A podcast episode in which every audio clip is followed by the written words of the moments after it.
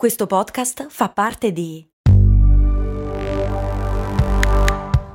Voice Podcast Creators Company. Questa è Discoscienza e io sono Andrea Bellati. Cerco le notizie più curiose e interessanti sulle principali riviste scientifiche del mondo e poi le faccio girare qui, sul piatto, ogni settimana.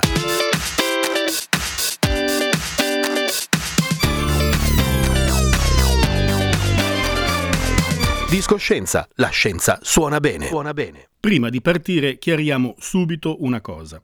Clitoride è maschile o femminile? Cioè in senso lessicale, ovviamente. Beh, secondo l'Accademia della Crusca, mica briciole quindi, il termine clitoride è sia maschile sia femminile, quindi ognuno scelga per sé. Il 2022 è stato un anno importante per gli studi sul o sulla clitoride, con nuove e sorprendenti scoperte, sia sull'anatomia delle femmine umane sia su quelle animali. Quel piccolo e meraviglioso organo che come unico scopo nella vita ha quello di dare piacere alla fortunata femmina che lo possiede, e sì perché il piselino dei maschi feconda e fa pure la pipì, insomma un po' come il cicciobello, ecco è presente in molte tra le femmine dei vertebrati.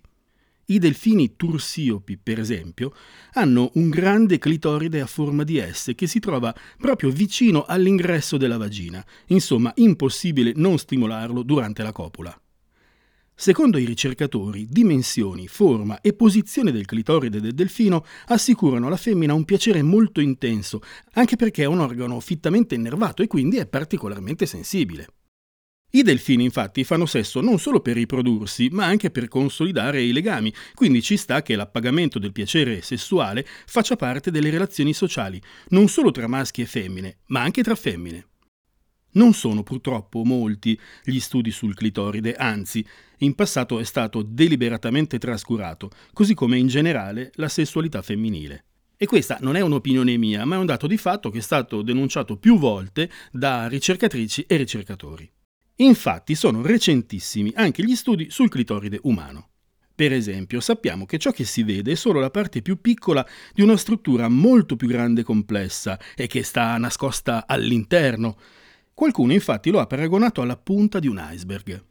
Ma la metafora si ferma lì. Il clitoride umano infatti non è altrettanto freddo.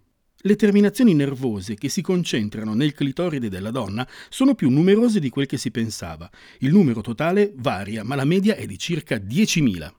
E questo è un numero assolutamente sorprendente se si pensa che il nervo mediano responsabile della sensibilità del pollice, dell'indice e del medio e di parte dell'anulare della mano umana ha circa 18.000 fibre nervose. Cioè è vero che nella mano ce ne sono di più, ma la mano è anche molto, molto più grande del clitoride. Sappiamo quindi che tutte le mammifere hanno la clitoride, ma gli altri animali? Beh, dall'Università di Adelaide in Australia arriva la risposta. Le femmine di molti serpenti hanno due clitoridi, o meglio hanno una clitoride biforcuta un po' come la lingua, e divisa quindi in due emiclitoridi. È sorprendente, vero? Ok, però eh, è anche vero che eh, dall'altra parte i maschi hanno due emipeni, cioè hanno un pene biforcuto, come la lingua. Se i serpenti e le lucertole hanno la clitoride, è ragionevole pensare che l'avessero pure i dinosauri? Beh, non necessariamente, anche perché lo studio della sessualità dei dinosauri è molto molto difficile. Infatti i genitali non diventano fossili, sono fatti di tessuti molli ed è complicato distinguere addirittura i dinosauri femmina dai maschi. Ma partiamo dall'anatomia e osserviamo i parenti più stretti dei dinosauri che ancora vivono tra noi, cioè gli uccelli e i coccodrilli.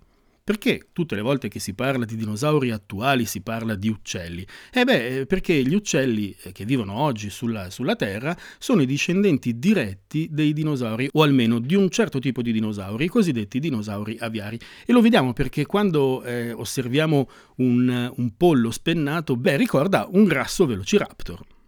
Gli uccelli hanno una cloaca, ovvero un organo, un buco attraverso il quale defecano, urinano, fanno sesso e depongono le uova. Durante l'atto sessuale gli uccelli praticano il cosiddetto bacio cloacale, cioè mettono in contatto i buchi proprio come un bacio profondo e il maschio passa lo sperma alla femmina. Ed è velocissimo, basta andare in una delle nostre belle piazze cittadine e vedere quanto dura l'amplesso dei piccioni, o andare in un pollaio e vedere quanto ci mette il gallo a fecondare la gallina. Oh, ma mica tutti gli uccelli fanno questo strano French kiss. Le anatre, per esempio, hanno un pene enorme e a forma di cavatappo. I coccodrilli, invece, hanno un pene che assomiglia un sacco a quello umano. Googlare per credere. E questo, se andate a vederlo, è veramente uno degli incredibili scherzi che fa la natura. Quindi, com'erano i dinosauri là sotto? Cosa facevano? Facevano il bacio cloacale o avevano il pene? Beh, non lo sappiamo. È probabile però che i dinosauri più grandi, come il brontosauro, incrociassero le code, forse in un colossale bacione cloacale, e questo perché nella classica posizione del lei sotto e lui sopra, la povera lei avrebbe dovuto reggere più di 30 tonnellate di passione di questo dinosauro col collo lungo e la testa piccola. Però, grazie al ritrovamento eccezionale di un piccolo dinosauro con il becco da pappagallo e perfettamente conservato, sappiamo che eh, questo aveva i genitali colorati, perché proprio là sotto aveva ancora tracce di melanina. E sappiamo che la melanina nel regno animale è proprio quella proteina che dà il colore, è la proteina della tintarella ed è anche quella che dà il colore ai nostri capelli. Da qui possiamo dedurre, e non possiamo escluderlo, che i dinosauri, come gli uccelli e praticamente tutti gli animali, avessero rituali per l'accoppiamento. Danze, combattimenti, parate e colori sgargianti. Anzi, secondo recenti interpretazioni, certe strutture anatomiche eh, impressionanti come la vela dello spinosauro, le placche dello stegosauro che portava lungo la colonna vertebrale e addirittura il collare del triceratopo potevano avere un ruolo nel corteggiamento. Chi lo sa, e quel che è certo però è che sono tutte storie d'amore che purtroppo sono finite di botto quando quel famoso asteroide colpì la Terra 66 milioni di anni fa. L'estinzione di massa della fine del Cretaceo infatti ha spazzato via circa il 75% delle specie viventi. I dinosauri scomparvero, tranne quelli aviari che poi dettero origine agli uccelli, eppure altri gruppi ne uscirono malconci. E da quell'estinzione di massa dei dinosauri però eh, nacque la possibilità dello sviluppo evolutivo di nuove forme di vita, tra, tra le quali i mammiferi e quindi eh, anche noi. Insomma, da quella morte, da quell'ecatombe totale è nata una nuova vita, anche la nostra. Ma non tutti. Le rane, per esempio, se la cavarono benissimo e le perdite tra le specie di ranocchi furono contenute. Le rane infatti sorprendono, alcune riescono a sopravvivere in condizioni davvero estreme. C'è una rana nordamericana capace di congelarsi e sopportare temperature che in Alaska raggiungono i meno 20 gradi centigradi è la rana silvatica, detta anche rana di legno perché diventa dura come un ciocco quando arriva il gelo. E sì, perché sta ranetta si ghiaccia veramente, nel senso che tutti gli organi, eh, cuore e cervello compresi, diventano di ghiaccio.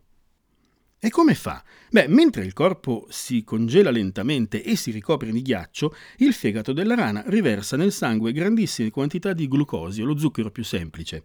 Il sangue quindi diventa uno sciroppo denso che funge da antigelo per tutti gli organi vitali. La rana di legno non è il solo animale capace di superare l'inverno nel ghiaccio. Altre rane infatti lo sanno fare, eppure certi insetti e alcuni pesci artici, che non diventano rigidi come stoccafissi grazie alle proteine antigelo che circolano nel loro sangue e che permettono a questi pesci di vivere serenamente nelle profondità degli oceani polari. La scienza studia queste tecniche di sopravvivenza estreme perché un giorno potrebbero, chi lo sa, ispirare lo sviluppo di applicazioni mediche. Per esempio nel settore dei trapianti, per mantenere vitali e integri gli organi spiantati. Staremo a vedere. Chissà il 2023 di che cosa sarà l'anno. E per questa puntata è tutto, Discoscienza vi dà appuntamento per la prossima settimana con un'altra hit parade di notizie scientifiche dal mondo. Ciao da Andrea Bellati. Spero di aver fatto bene la voce del DJ.